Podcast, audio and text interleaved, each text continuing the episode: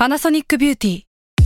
มากกว่าเครื่องเป่าผมด้วยนาโนอีเทคโนโลยีล่าสุดที่จะเปลี่ยนทุกประสบการณ์ที่คุณเคยมีนาโนอีมอยส์เจอร์พลัสเพิ่มความชุ่มชื้นให้เส้นผมหลังใช้งานมากขึ้นถึง 18 เท่า พร้อมชะลอการเฟดของสีผมสำหรับคนชอบทำสีผม ดูแลความชุ่มชื้นทั้งเส้นผม หนังศีรษะและผิวคุณ Panasonic NA0J มีเทคโนโลยีนาโนอีที่ care only you When you need mealtime inspiration, it's worth shopping Kroger, where you'll find over 30,000 mouthwatering choices that excite your inner foodie. And no matter what tasty choice you make, you'll enjoy our everyday low prices, plus extra ways to save, like digital coupons worth over $600 each week. You can also save up to $1 off per gallon at the pump with fuel points. More savings and more inspiring flavors make shopping Kroger worth it every time. Kroger, fresh for everyone. Fuel restrictions apply. S a l ม o n PODCAST มัน สด อร่อย s ซ l m o n Say Podcast เรื่องเล่าที่จะทำให้คุณอยากอ่านหนังสือของเรามากขึ้น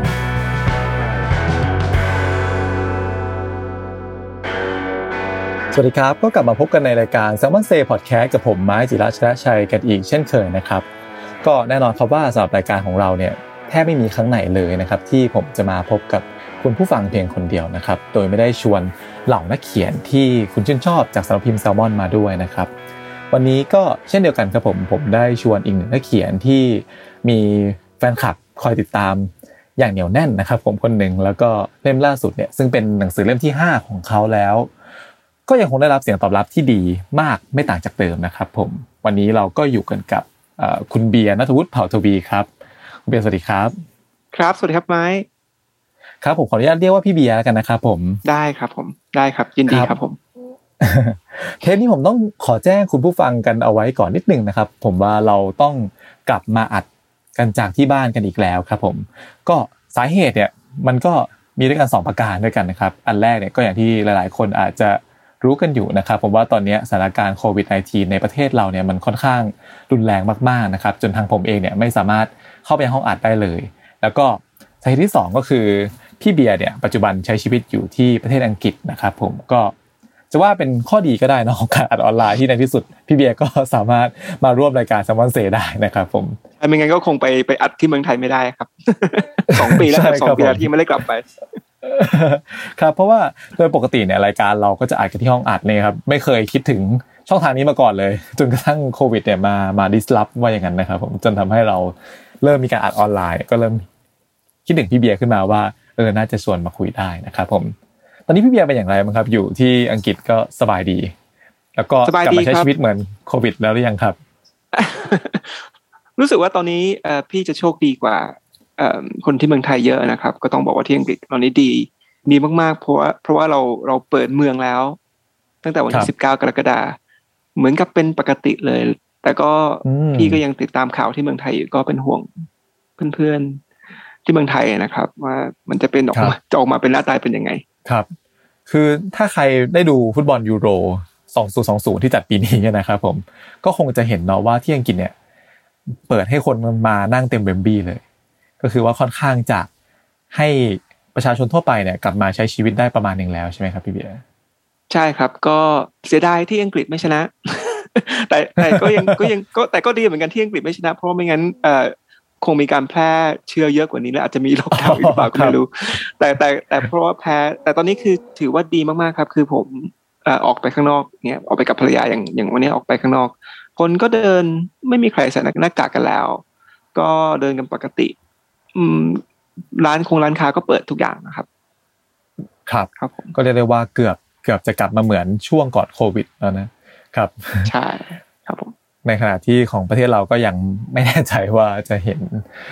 ภาพแบบนี้อีกเมื่อไหร่เหมือนกันนะครับ ครับก็น่าสงสารเหมือนกันเพราะว่าเห็นว่าที่จริงเมืองไทยดีมากๆนะปีที่แล้วผมยังจำได้เอชาเมืองไทยมาก แต่เหมือนกับมันกลับตาลปัดไปได้ยังไงไม่รู้ ครับ ก็หวังว่าเราจะได้ฟื้นกลับมาไวๆเหมือนกับที่ประเทศอังกฤษเหมือนกันนะครับผม ทีเนี้ยหลาย ๆ คนก็อาจจะสงสัยว่า ทำไมพี่เบียร์ถึงไปอยู่ที่อังกฤษนะครับ ก็คิดว่าหลาย ๆ คนเนี่ยที่ตามผลงานของพี่เบียร์อยู่แล้ว ก็คงจะทราบว่าพี่เบียร์เนี่ยมีอาชีพหลักเป็นอาจารย์เป็นศาสตราจารย์เนาะด้านเศรษฐศาสตร์พฤติกรรมอยู่ที่มหาวิทยาลัยวอร์วิกใช่ไหมครับพี่เบียร์แล้วก็ใช่ครับ แต่หลายคนเนี่ยผมก็คิดว่ายังไม่ค่อยแน่ใจหรือว่ายังไม่ค่อยรู้แบบ exactly ครับผมว่าอาจารย์ศาสตราจารย์ด้านเศรษฐศาสตร์พฤติกรรมเนี่ยหรือว่าการเป็นนักเศรษฐศาสตร์เศรษฐศาสตร์พฤติกรรมเนี่ย มันคืออะไร พี่เบียร์พอจะเล่าให้พวกเราฟังคร่าวๆได้ไหมครับ ได้ครับผมก็หวังว่าทุกท่านคงจะพอเข้าใจอาชีพอาจารย์ก่อนแล้วกันนะครับว่าอาจารย์คือเป็นอาชีคพรับที่มีทั้งสอนทั้งทำวิจัยอะนะครับแต่คือของผมมาทางสายของเศรษฐศาสตร์พฤติกรรม กับเศรษฐศาสตร์ความสุขนะครับ ซึ่งครับมันก็เป็นงานที่ผมทำวิจัยมาแล้วเกือบก็ยี่สิบปีแล้วนะครับ แต่ตอนแรกเนี่ยคือผมเริ่มเป็นเป็นนักเศรษฐศาสตร์ธรรมดาก่อนคือผมเรียนจบเศรษฐศาสตร์มาที่ที่อังกฤษ ตั้งแต่ปริญญาตรีโทแล้วก็เอกนะครับ คือตอนเอกเนี่ยคือผมมาทำงานวิจัยเกี่ยวกับเศรษฐศาสตร์ความสุขเป็นหลักเศรษฐศาสตร์ความสุขพูดง่ายๆคือว่าเราเราเอาข้อมูลความสุขของคนมาดูนะครับ แล้วก็มามาทำการทดลองมาทำการเทสว่าไอ้ไอ้ที่เราคิดว่าไอ้หลักการต่างๆ นานาที่เศรษฐศาสตร์กระแสหลักตั้งมาเกี่ยวกับมนุษย์เราเนี่ย มันจริงหรือเปล่า เช่น เงินมันทำให้คนมีความสุขจริงๆไหม แล้วคนเรามีเหตุมีผลในการเลือกในสิ่งที่ทำให้ตัวเองมีความสุขจริงๆหรือเปล่านะครับ ซึ่งตอนแรกๆพอพี่ได้ทำงานวิจัยพวกนี้เนี่ยเราก็จะพบว่าเอ้ยมันไม่ใช่เลย ตามที่เราคาดการณ์กัน ยกตัวอย่างง่าย ๆ คือว่าเอ่อนักเศรษฐศาสตร์มักจะคิดว่ายิ่งเรามีเงินเยอะ เราก็จะมีความสุขมากยิ่งขึ้นแล้วมันก็จะเยอะขึ้นเรื่อยๆมันก็จะเพิ่มขึ้นเรื่อยๆ ไม่มีวันจบ อาจจะมีลดน้อยบ้างในการเพิ่มนะครับ แต่ไม่มีวันจบครับ แต่แต่สิ่งที่เราเจอคือว่า เอ่อเอ่อเงินทำให้เรามีความสุขได้ ก็ต่อเมื่อเอ่อถ้าเรารวยขึ้นแล้วคนอื่นเขาไม่ได้รวยขึ้นมากกว่าเราหรือเท่ากับเรานะครับ อันนี้เป็นตัวอย่างง่ายๆเลย เพราะคนเราแคร์มากว่าคนอื่นมีเงินเดือนเยอะมากน้อยขนาดไหนอืมเพราะฉะนั้นไอ้เม็ดเงินเนี่ยมันไม่ได้สำคัญมากเท่ากับว่าเรามีมากกว่าคนอื่นหรือเปล่าครับจากเศรษฐศาสตร์ความสุขเนี่ยมันก็มาถึงตรงเศรษฐศาสตร์พฤติกรรม ตรงที่ว่าถ้าสิ่งที่เราเลือกแล้วมันไม่ได้ทำให้เรามีความสุขอย่างที่เราคิดในตอนนั้น มันมีเหตุผลอะไรบ้างที่ทำให้คนตัดสินใจ อย่างนู้นอย่างนี้ที่มันไม่อาจจะไม่ดีต่อตัวเอง หรืออาจจะไม่ดีต่อเอ่อส่วนรวมนะครับครับ เราก็เลยเศรษฐศาสตร์พฤติกรรมง่าย ๆ เลยก็คือว่าเราเอาพยพยายามเอาทฤษฎีทางด้านจิตวิทยาเข้ามาช่วยในการอธิบาย พฤติกรรมมนุษย์ต่าง ๆ นานาว่าจริงๆแล้วเนี่ยอืมครับมนุษย์ไม่ได้มีเหตุมีผลขนาดนั้น เราใช้อารมณ์ เราใช้เหมือนกับความเขาเรียกว่าเอ่อ heuristic นะครับภาษาอังกฤษ คือว่าเราอาจจะเรียก mental shortcut เอ่อเราคิดทางลัดตลอดอย่างเงี้ยก็เลยเป็นการศึกษาว่าเอ่อในเชิงของพฤติกรรม ในเชิงของความสุขทำไมคนถึงออกมาเป็นอย่างนั้นอะอันนี้คือโดยรวมนะครับนะคือพี่ครัก็บทำวิจัยในเรื่องพวกนี้ แล้วก็สอนในเรื่องพวกนี้ที่วอร์ครับผมอืมครับผม ก็เรียกได้ว่าคือเริ่มต้นจากการสนใจเรื่องเกี่ยวกับเศรษฐศาสตร์ความสุขก่อนใช่ไหมครับ ก่อนที่จะใช่ครับต่อยอด มาดูเรื่องของพฤติกรรมมนุษย์ด้านอื่นๆครับใช่ครับทีนี้ความแตกต่างของนักเศรษฐศาสตร์ทั่วไปเนี่ยกับนักเศรษฐศาสตร์พฤติกรรมเนี่ยนอกจากเรื่องของก็ของการที่ว่าเอาหลักจิตวิทยาเนี่ยมาใช้ผสมไปด้วยแล้วเนี่ยมีเรื่องอื่นอีกไหมครับพี่เบียร์ที่ค่อนข้างแตกต่างกันอย่างชัดเจน คือจริง ๆ แล้วเนี่ยคือเอ่อเศรษฐศาสตร์พฤติกรรมคือโดยหลักแล้วนะครับ คือเราเอาหลักของจิตวิทยาต่างๆนานามาอธิบาย ว่าครับคนเราในการ เช่นเลือกจะจะเลือกทำงานสักที่หนึ่งหรือเลือกจะเอ่อจะซื้อบ้านหรือซื้อหุ้นอะไรอย่างเงี้ยครับ คือเขาตัดสินใจครับถูกต้องไหมนะครับ แต่แต่ถ้าเกิดเราจะมาเจาะดูจริง ๆ เนี่ยคือข้อแตกต่างจริง ๆ คือว่าเศรษฐศาสตร์กระแสหลัก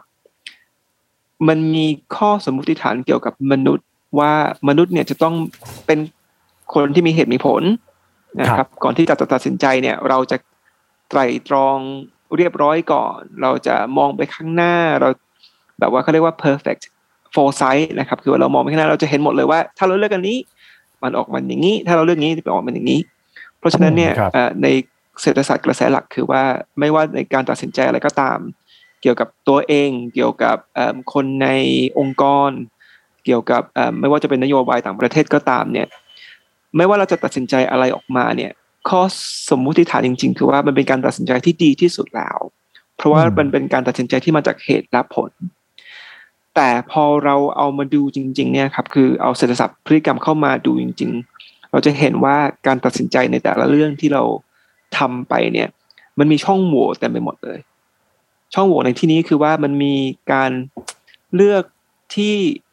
เราอาจจะไม่ได้คิดใช้เหตุใช้ผลมา แต่มันเป็นครับมาจากอารมณ์ มันเป็นแค่ความรู้สึก แล้วพอออกมาปุ๊บกลับกลายเป็นว่า โอ้ มันไม่ใช่มันไม่ใช่การเลือกที่ดีที่สุดสำหรับเรานะครับ โดยรวมแล้วเศรษฐศาสตร์พฤติกรรมเหมือนกับมาโปะช่องโหว่พวกเนี้ยที่ที่ทำให้เอ่อนโยบายทางเศรษฐกิจ นโยบายเอิ่มต่างๆ นานา ไม่ว่าจะนโยบายอะไรก็ตามนะครับเอิ่มครับว่าเอาความเป็นมนุษย์เนี่ยออกไป คือเราจะต้องเอาอืมเอาเอาเราตรงเนี้ยเราต้องอธิบายความเป็นมนุษย์เข้ามา แล้วเราต้องมาบอกโอเค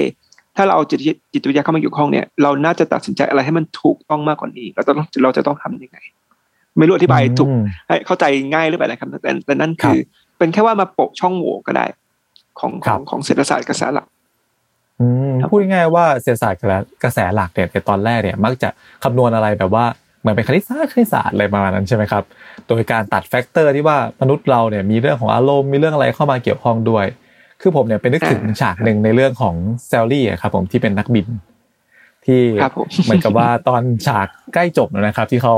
เหมือนเป็นการสอบสวนว่าเออทำไมคุณถึงไม่ยอมเอาเครื่องบินเนี่ยไปลงที่สนามบิน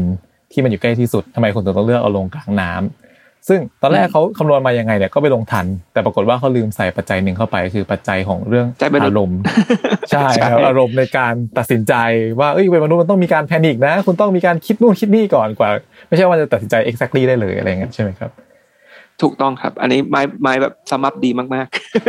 ครับ ก็ผมไม่รู้ว่าอาจจะคล้ายๆกับเศรษฐศาสตร์พฤติกรรมหรือเปล่า ว่าเออสุดท้ายเราต้องเอาเรื่องของอารมณ์เอาเรื่องของเอ่อความเป็นมนุษย์มาใส่ด้วยในการคำนวณ ปัจจัยต่างๆหรือว่าในการออกนโยบายต่าง ๆ อะไรประมาณนั้นครับ ทีเนี้ยใช่ครับผมผมก็เกิดสงสัยอย่างหนึ่งครับพี่เบียร์ก็เห็นว่าพี่เบียร์เนี่ยเขียนหนังสืออธิบายให้เห็นเบื้องหลังการตัดสินใจของมนุษย์ ทั้งด้วยการใช้อารมณ์และการใช้เหตุผลเนี่ย ผมเองเนี่ยก็คิดขึ้นมาว่า แล้วที่สุดแล้วเนี่ยเหตุผลกับอารมณ์เนี่ย มันแตกต่างกันยังไงแล้วครับพี่เบียร์ๆครับ ก็คือถ้าพูดเป็นแบบเทคนิคนิดนึงอะนะครับ ครับคือว่ามนุษย์เราเนี่ยระบบการทำงานของสมองเนี่ยมันสามารถแบ่งไปได้ออกเป็นสองส่วนนะครับคือมันจะเป็นระบบหนึ่งกับระบบสองคือภาษาอังกฤษครับก็คือ system one system two system one เนี่ยก็คือเป็นระบบที่รวดเร็วนะครับเป็นระบบที่ใช้อารมณ์ ระบบที่ตื่นอยู่ตลอดเวลานะครับแล้วเรามักจะใช้ระบบของการคิดเนี่ยในสมองส่วนนี้เนี่ยอืมเช่นว่าเอ้ยคนเดินมาแล้วเอ้ยคนนั้นหน้าตาดีหรือหน้าตาไม่ดี เราจะแบบให้คำได้คำตอบเร็วมากใช่ไหมครับเพราะว่าโอ้มันนั่นคือมันทำงานเร็วมาก มันเป็นระบบที่หนึ่งแล้วมันครัก็บจะมีระบบที่สองซึ่งระบบที่สองเนี่ยคือเป็นระบบที่ช้านะครับเป็นระบบที่มันหลับตลอด แล้วก็เป็นระบบแต่เป็นระบบที่แบบไตรตรองเป็นระบบที่มีเหตุผล แล้วมักจะเรามักจะใช้ระบบที่สองเนี่ย เวลาที่เราจะต้องใช้เอ่อคิดว่าเอ้ยยี่สิบสี่คูณเจ็ดสิบสองได้เท่าไหร่ โดยที่ไม่ต้อคงรับใช้เครื่องคิดเลขอะนะครับ คือมันต้องใช้เวลาเราใช้ระบบตรงนี้แบบว่าเอิ่มคำนวณภาษีอย่างเงี้ย คือนักเศรษฐศาสตร์กระแสหลักเนี่ยเราเขาจะคิดว่าเราใช้ระบบที่สองอยู่ตลอดเวลา ซึ่งไม่ใช่ครับ ปกติในชีวิตประจำวันเนี่ยเอิ่มเราจะใช้ระบบที่หนึ่งมากกว่า เพราะมันเร็วถูกไหมครับ เราจะตัดสินใจเร็ว เพราะว่าวันหนึ่งเราไม่ได้มีเวลาอะไรมากขนาดนั้น ในก่อนที่จะตัดสินใจสักอย่างหนึ่งนะครัครับบแล้วแล้วระบบระบบที่หนึ่งอ่าถ้าระบบที่หนึ่งตัดสินใจไม่ได้ มันก็จะไปปลุกระบบที่สองให้ออกมาทำงาน แต่ปกติเนี่ยอืมเราไม่ค่อยทำอย่างนั้น เพราะเราคิดว่าเอ้ยครับระบบที่หนึ่งมันก็ทำงานได้สบายโอเคนะครับ แต่ต้องบอกก่อนว่า คือระบบที่หนึ่งมันก็ถามว่าดีไหมจริงๆมันก็ดีนะครับ เพราะว่ามันมันมันช่วยย่นเวลาของเราได้เยอะ และการตัดสินใจโดยใช้อารมณ์เนี่ย บางทีมันมันไม่ได้แย่ขนาดนั้น ถ้ามันเป็นครับเหตุการณ์ที่เราแบบผ่านมาเยอะ อย่างเช่นอืมถ้าอ่าไม้เล่นเคลื่องบอลเหมือนกับเล่นเบสบอลโยนบอลกับอีกคนหนึ่งอะนะครับครับถามว่าไม้ต้องคิดอะไรมากไหมเวลาคนที่เขาโยนบอลมาให้ไม้ แบบแบบรับเนี่ย มันไม่ต้องคิดครับอะไรมาก ถูกไหมใช่ครับครับ ถ้าเราโยนกันบ่อยอืมแต่รู้ไหมว่าไม้รู้ไหมว่าไอ้การรับบอลเนี่ยเอ่อถ้าจะต้องให้คำนวณเป็นตัวเลขเนี่ย เป็นเป็นหลักของ math เนี่ย มันมันไม่ใช่อะไรที่มันทำได้ง่ายเลยนะถูกไหมครับ คือมันเป็นครับ instinct มากๆเลยในการรับลูกบอลเนี่ยเพราะว่าถ้าเกิดหมายเราคิดว่าเอ้ยการโยนบอลให้คนคนหนึ่งสักคนหนึ่งรับเนี่ย มันต้องคิดคำนวณทั้งทางลมสปีดนู่นนี่นะครับ trajectory แต่ที่เรารับได้เนี่ยเพราะว่าเพราะเราโยนลูกบอลมาแล้วเป็นหมื่นหมื่นๆเป็นพันพันๆครั้ง ตั้งแต่ตั้งแต่เด็กครับๆถูกไหมครับ เพราะฉะนั้นเนี่ยเอ่อในบางเรื่องในบางกรณีเนี่ยการตัดสินใจที่เราใช้อารมณ์ความรู้สึกหรือ gut instinct เนี่ยครับ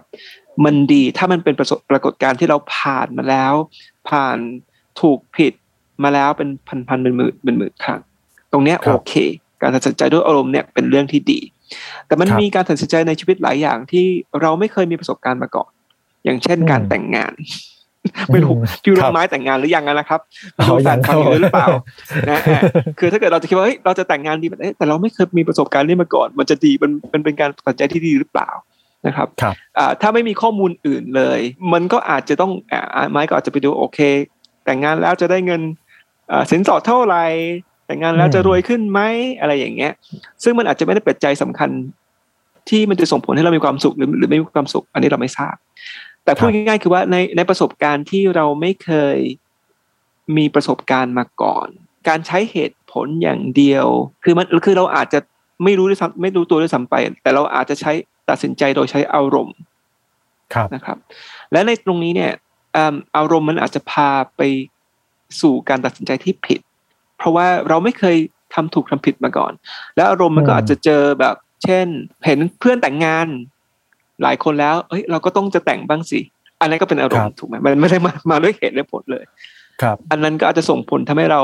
เลือกในสิ่งที่เราอาจจะไม่อยาก ถ้าเราใช้เหตุผลจริงๆ เราอาจจะไม่เลือกก็ได้อ่าไม่รู้ตอบคำถามไหมหรือเปล่านะครับ แต่นั่นคือนั่นคือถ้าจะให้พี่แยกคือว่าแยกออกมาว่า อ่าอารมณ์กับเหตุผลเนี่ยมันแตกต่างกันตรงที่ว่าอารมณ์เนี่ยเราไม่ใช้อารมณ์ในการตัดสินใจในชีวิตประจำวัน น้อยครั้งนักที่เราจะหยุดถ้าเราใช้เหตุและผลในการตัดสินใจ แต่การใช้เหตุผลเนี่ยในบางกรณีเนี่ยมันโอเค ถ้ามันเป็นกรณีที่เราผ่านประสบการณ์มาเยอะ แต่มันมีอีกหลายกรณีที่เราไม่เคยประสบมาก่อน แล้วการใช้อารมณ์ครับอาจจะส่งผลทำให้เราแบบตัดสินใจผิดนะครับ อืมครับ แปลว่า การใช้อารมณ์ในการตัดสินใจเนี่ยก็ไม่ใช่เรื่องที่แบบว่าแย่เสมอไปใช่ไหมครับ คือถูกต้องถ้าครับผมอันไหนก็ตามที่เราแบบมันหมายความว่าไม่อย่างที่พี่เบียร์ว่าไม่เคยผ่านประสบการณ์มา ไม่เคยมีเหมือนไม่มี Data ในใจอะไรอย่างเงี้ยใช่ไหมครับ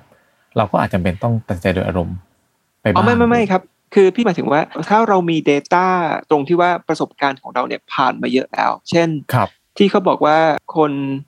เอ่อที่เป็นผู้เชี่ยวชาญจริง ๆ นะครับอืมเขาเห็นสมมติเอ่อ ยกตัวอย่างเช่น คนที่ทำงานในเรื่องเอ่อศิลปะอย่างเงี้ยครับแล้วเขาเขาผ่านศิลปะที่มันเอ่อเฟกนะครับ กับของจริงกับของเทียมมาละนักต่อนัก ถ้าเราให้เขาดูรูปภาพแล้วถามเขาว่าอันนี้จริงหรือหรือปลอมนะครับครับเขาบอกรู้เลยว่านี่คือปลอมแต่ถามว่าอืมแต่แต่ถ้าถ้าเราไปถามว่าเอ้ยรู้ได้ยังไงใช้เหตุและผลได้ผลหรือเปล่า ถ้าเห็นแค่แวบเดียวเขาจะบอกว่าไม่อันนั้นคือ gut instinct อันนั้นเป็นแค่แบบอืมอารมณ์มามาจากมาจากท้องอะ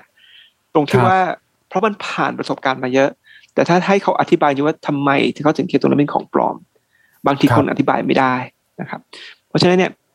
ถ้าเป็นประสบการณ์ที่เราผ่านมาเยอะแล้ว อารมณ์โอเค การตัดสินใจโดยรวมเนี่ยจะโอเค แต่มันถ้ามันเป็นประสบการณ์ที่เราไม่เคยผ่านมาก่อน เราไม่มี Data ในตัวของเราเอง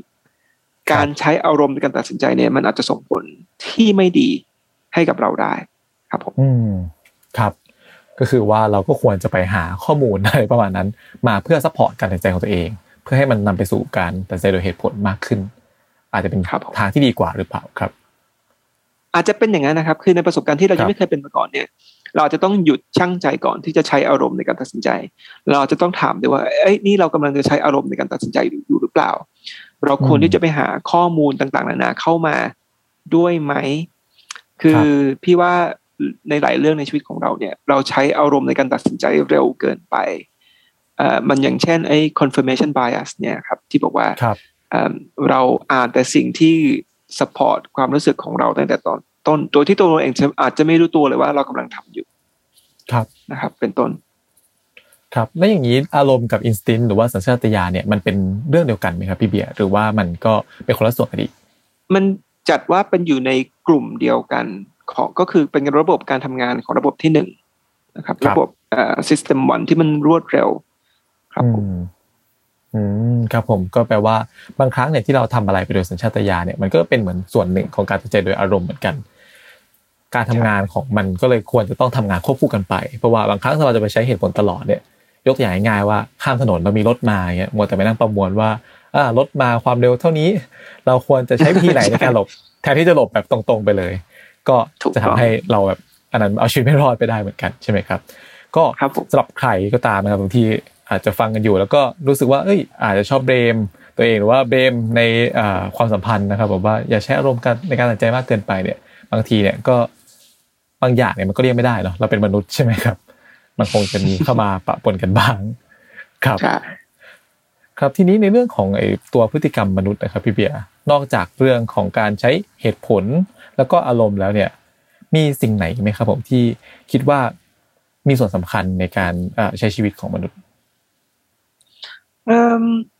หมายความว่ายังไงนะครับ คือหมายถึงว่านอกจากอารมณ์และเหตุผลนั่นแหละครับในการใช่ครับตัดสินใจเป็นว่าใช่ครับ เราควรจะมีอันอื่นๆอีกไหมมาใช้ในร่วมในการตัดสินใจ อะไรทำอะไรสักอย่างหนึ่งคือ ปกติคือมันจะมาอยู่แค่สองตัวเนี่ยนะครับ คือมันจะมันจะอารมณ์หรือเหตุเอ่อเหตุผลที่จะเป็นตัวเหมือนกับเป็นตัวไกด์ว่าเราจะตัดสินใจยังไง แต่นี่คือมันเป็นคล้ายๆเป็นอัตโนมัติมากกว่าแบบมันมันอัตโนมัติที่ว่าเอ่อการตัดสินใจคือเราอาจจะไม่คิดด้วยซ้ำไปว่านี่เรากำลังใช้อารมณ์อยู่หรือเรากำลังใช้เหตุผลอยู่ครับนะครับ คือถ้าถ้าถ้าในเชิงของที่พี่เข้าใจเนี่ย อันเนี้ยสองตัวเนี้ยเป็นเป็นตัวที่ drive สำคัญ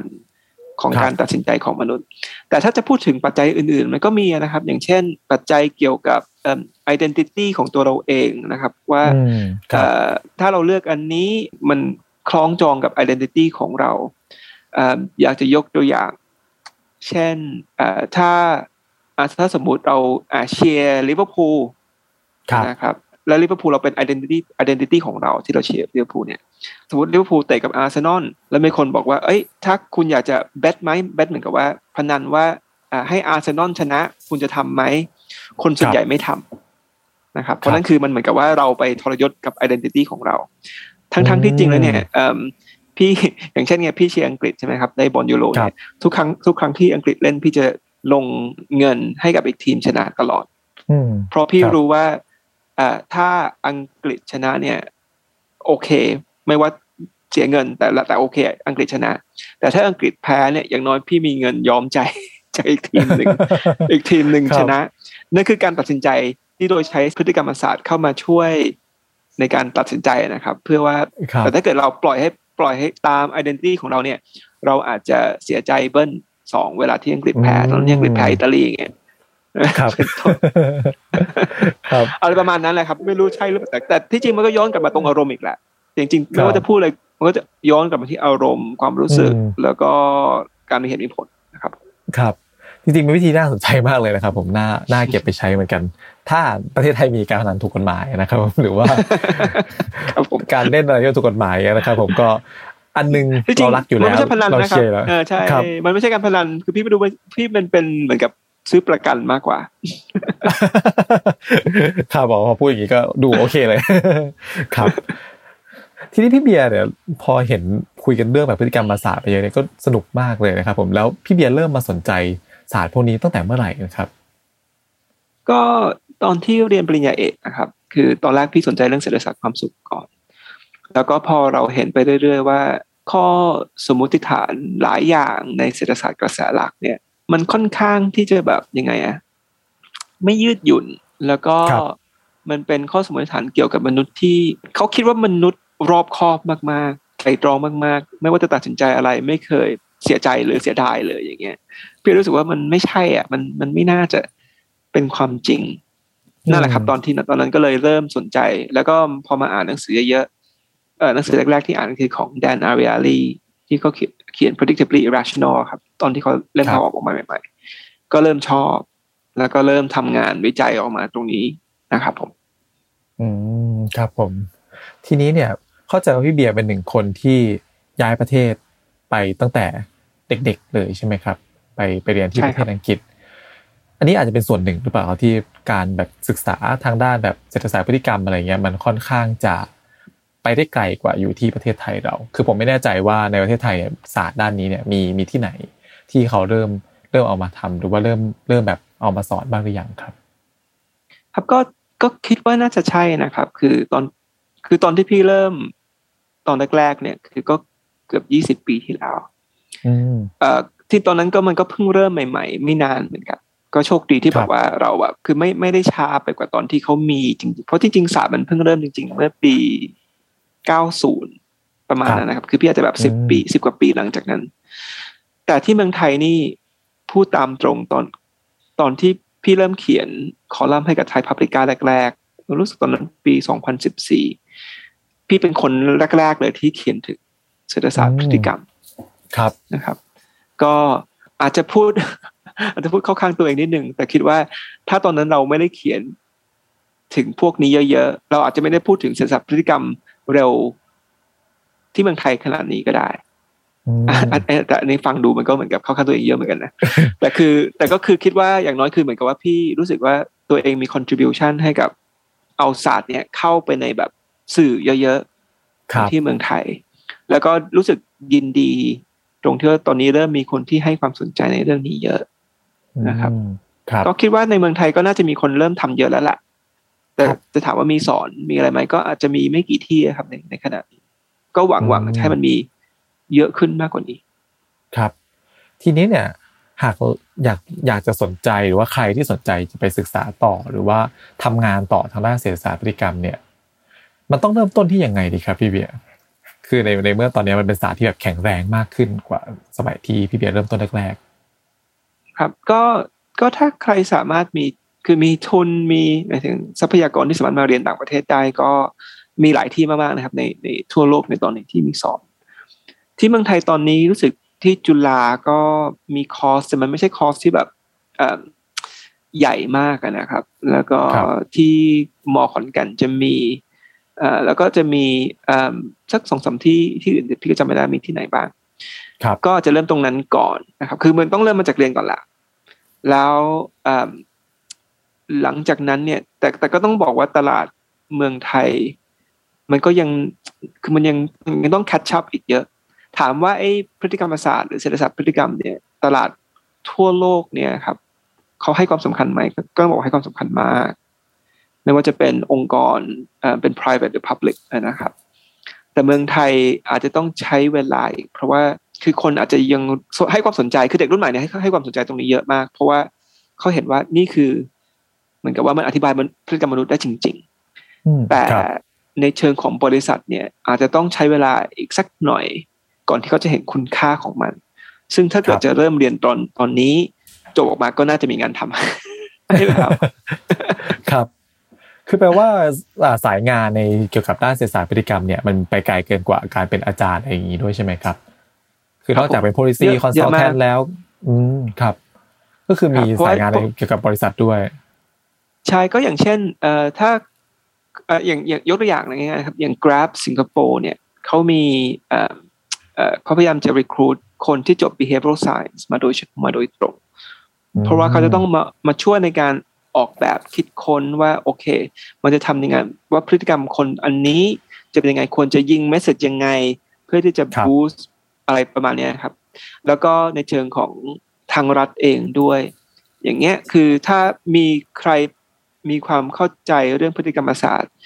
ในในตอนที่รัฐบาลกำลังจะออกนโยบายต่างๆนานาเกี่ยวกับโควิด เนี่ย มันจะช่วยได้เยอะมากเลย เช่นว่าเราควรจะล็อกดาวน์ยังไง เราควรที่จะกระตุ้นให้คนมาฉีดวัคซีนยังไงอะไรประมาณเนี้ยครับ คือคือเท่าที่เท่าที่พี่เห็นคือตอนนี้ไม่น่าจะมีใครเข้าใจพฤติกรรมของคนได้ดีครับ ครับผมคือผมคิดว่าตอนนี้คนทั้งประเทศเนี่ยไม่เข้าใจพฤติกรรมคนคนหนึ่งเลย ที่ที่ที่มากที่สุดนะครับ ก็ไม่รู้ว่าหลักเศรษฐศาสตร์พฤติกรรมพอจะอธิบาย อ่า personality ของคนคนนี้ได้แค่ไหนครับ แต่ว่าทีนี้ผมสนใจสงสัยเป็นการส่วนตัวครับพี่เบียร์ก็คือว่าตัวผมเองเนี่ยทำงานด้าน marketing แต่ว่าที่จริงเนี่ยไม่ได้เก่งเก่งเลขมากเท่าไหร่ครับผมก็คือพอคำนวณได้ทั่วไปเนี่ยการไปเรียนด้านเศรษฐศาสตร์พฤติกรรมอะไรแบบนี้ครับ หรือว่าอาจจะมีพวกแบบด้านเศรษฐศาสตร์การตลาดนี้ด้วยหรือเปล่านะครับ ผม ก็ไม่รู้ว่าต้องใช้พวกแบบวิชาการคำนวณเยอะมากน้อยแค่ไหนครับ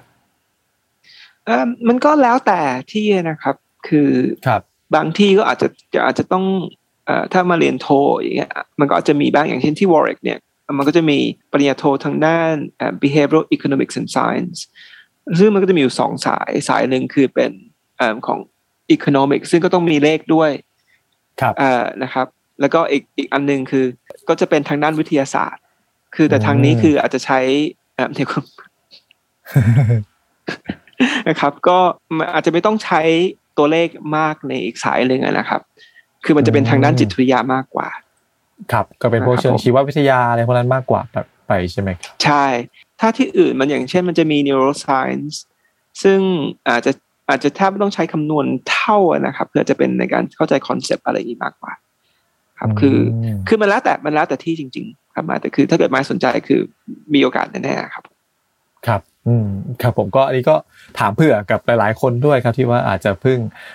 เริ่มสนใจหรือว่าเคยติดตามหนังสือพี่เบียร์แล้วรู้สึกว่าศาสตร์นี้มันน่าเรียนจังอะไรเงี้ยนะครับ ผมเราก็เหมือนกับให้ข้อมูลเป็นคร่าวๆประมาณนี้ ครับว่าถ้าสนใจจะไปเรียนต่อด้านเศรษฐศาสตร์พฤติกรรมเนี่ยในไทยนี่อาจจะยังไม่ค่อยกว้างขวางเท่าไหร่ แต่ว่าที่อังกฤษเนี่ยก็จะมี แน่ๆแหละวอลวิกที่หนึ่งใช่ไหมครับผมแล้วก็อาจจะมีที่อื่นๆด้วยนะครับ ก็ลองอาจจะหาข้อมูลเพิ่มเติมกันดูได้นะครับ ก็ถือเป็นอีกศาสตร์หนึ่งที่ผมคิดว่าน่าจะกำลังมาแรงแล้วกันครับ ก็อย่างที่พี่เบียร์เล่าให้ฟังไปนะครับผมทั้งบริษัทเอกชน คือก่อนหน้านี้แหละแน่ๆแหละพวกภาครัฐเนี่ยก็คงจะมีการเป็นที่ปรึกษาทางนโยบายใช่ไหมครับรวมถึงพวกภาคการศึกษาก็มีเป็นอาจารย์อะไรอยู่แล้ว แต่ว่าทีนี้เอกชนเนี่ยก็เริ่มมาดีคูดคนด้านนี้มากขึ้นเนี่ย ผมก็คิดว่ามันก็เป็นตลาดงานที่ กว้างขึ้นเยอะเลย แล้วก็อาจจะสอดคล้องนะครับผมกับเทรนการย้ายประเทศที่หลาย ๆ คนเนี่ยก็เริ่มติดตามกันอย่างใกล้ชิดมากขึ้นนะครับ ผมก็เป็นอีกแนวทางหนึ่งเหมือนกันนะครับ ก็พอดแคสต์ในตอนนี้เนี่ยเราก็เหมือนกับเล่าไปให้ฟังคร่าวๆเนาะว่าตัวนักเศรษฐศาสตร์พฤติกรรมคืออะไร แล้วก็การทำงานหรือว่าวิธีคิดของนักเศรษฐศาสตร์พฤติกรรมเนี่ยเป็นแบบไหนนะครับ ผมก็ใครที่สนใจประมาณนี้ก็ลองไปหาข้อมูลเพิ่มเติมดูกันได้นะครับ เมื่อกี้เนี่ย ที่ผมคุยกับพี่เบียร์ไปว่า เราอยากจะเข้าใจพฤติกรรมของคนหนึ่งคนในประเทศนะครับ ผมมากที่สุดเลยเนี่ย เดี๋ยวเราจะเก็บไปไว้คุยกันตอนหน้าครับว่าเศรษฐศาสตร์พฤติกรรมเนี่ยจะสามารถอธิบายเรื่องราวที่เกิดขึ้นในประเทศไทยตอนนี้ได้มากน้อยแค่ไหนนะครับ ผมรวมถึงเคสตัดดี้ต่างๆนะครับ ผมที่ประเทศอังกฤษเนี่ยซึ่งที่ผ่านมาปีที่ผ่านมาเนาะเจอหนักกว่าเราเยอะมาก ผมจำได้ว่ามี status หนึ่งของพี่เบียร์เนาะเหมือนกับพูดว่าโอ้โห ก็เหมือนพี่เบียร์พูดตอนแรกๆเลยใช่ไหมครับว่าอิจฉาคนที่ไทยมากปีที่ผ่านมาได้ไปคาเฟ่ได้ไปแบบนู่นนี่นั่นตามปกติเลย แต่ตอนนี้มันคือแบบกลับตาลปัตรเลย เราก็อาจจะมาชวนพี่เบียร์คุยในเทปหน้าว่า เออตอนนั้นอังกฤษเนี่ยเขามีการจัดการอย่างไรนะครับผมที่ทำให้ผ่านพ้นวิกฤตมาได้ แล้วตอนนี้เนี่ยเขาก็คือเหมือนกับเราเมื่อปีที่แล้ว เป็นพัฒนาการที่ดีขึ้นนะครับที่เราเนี่ยมันกลับไปวนไปเหมือนเขาเมื่อปีก่อนนะครับผมก็เดี๋ยวเรามาคุยกับพี่เบียร์ในตอนหน้ากันครับสำหรับตอนนี้ก็คงประมาณนี้ครับผมใครที่สนใจนะครับผมอยากจะศึกษาเรื่องเศรษฐศาสตร์พฤติกรรมเพิ่มเติมก็สามารถไปหาซื้อหนังสือของพี่เบียร์ได้นะครับผมในเว็บไซต์ n i m o c o m นะครับผมสำหรับตอนนี้พบกับพี่เบียร์ก็ขออนุญาตลาไปก่อน สวัสดีครับ ครับ สวัสดีครับ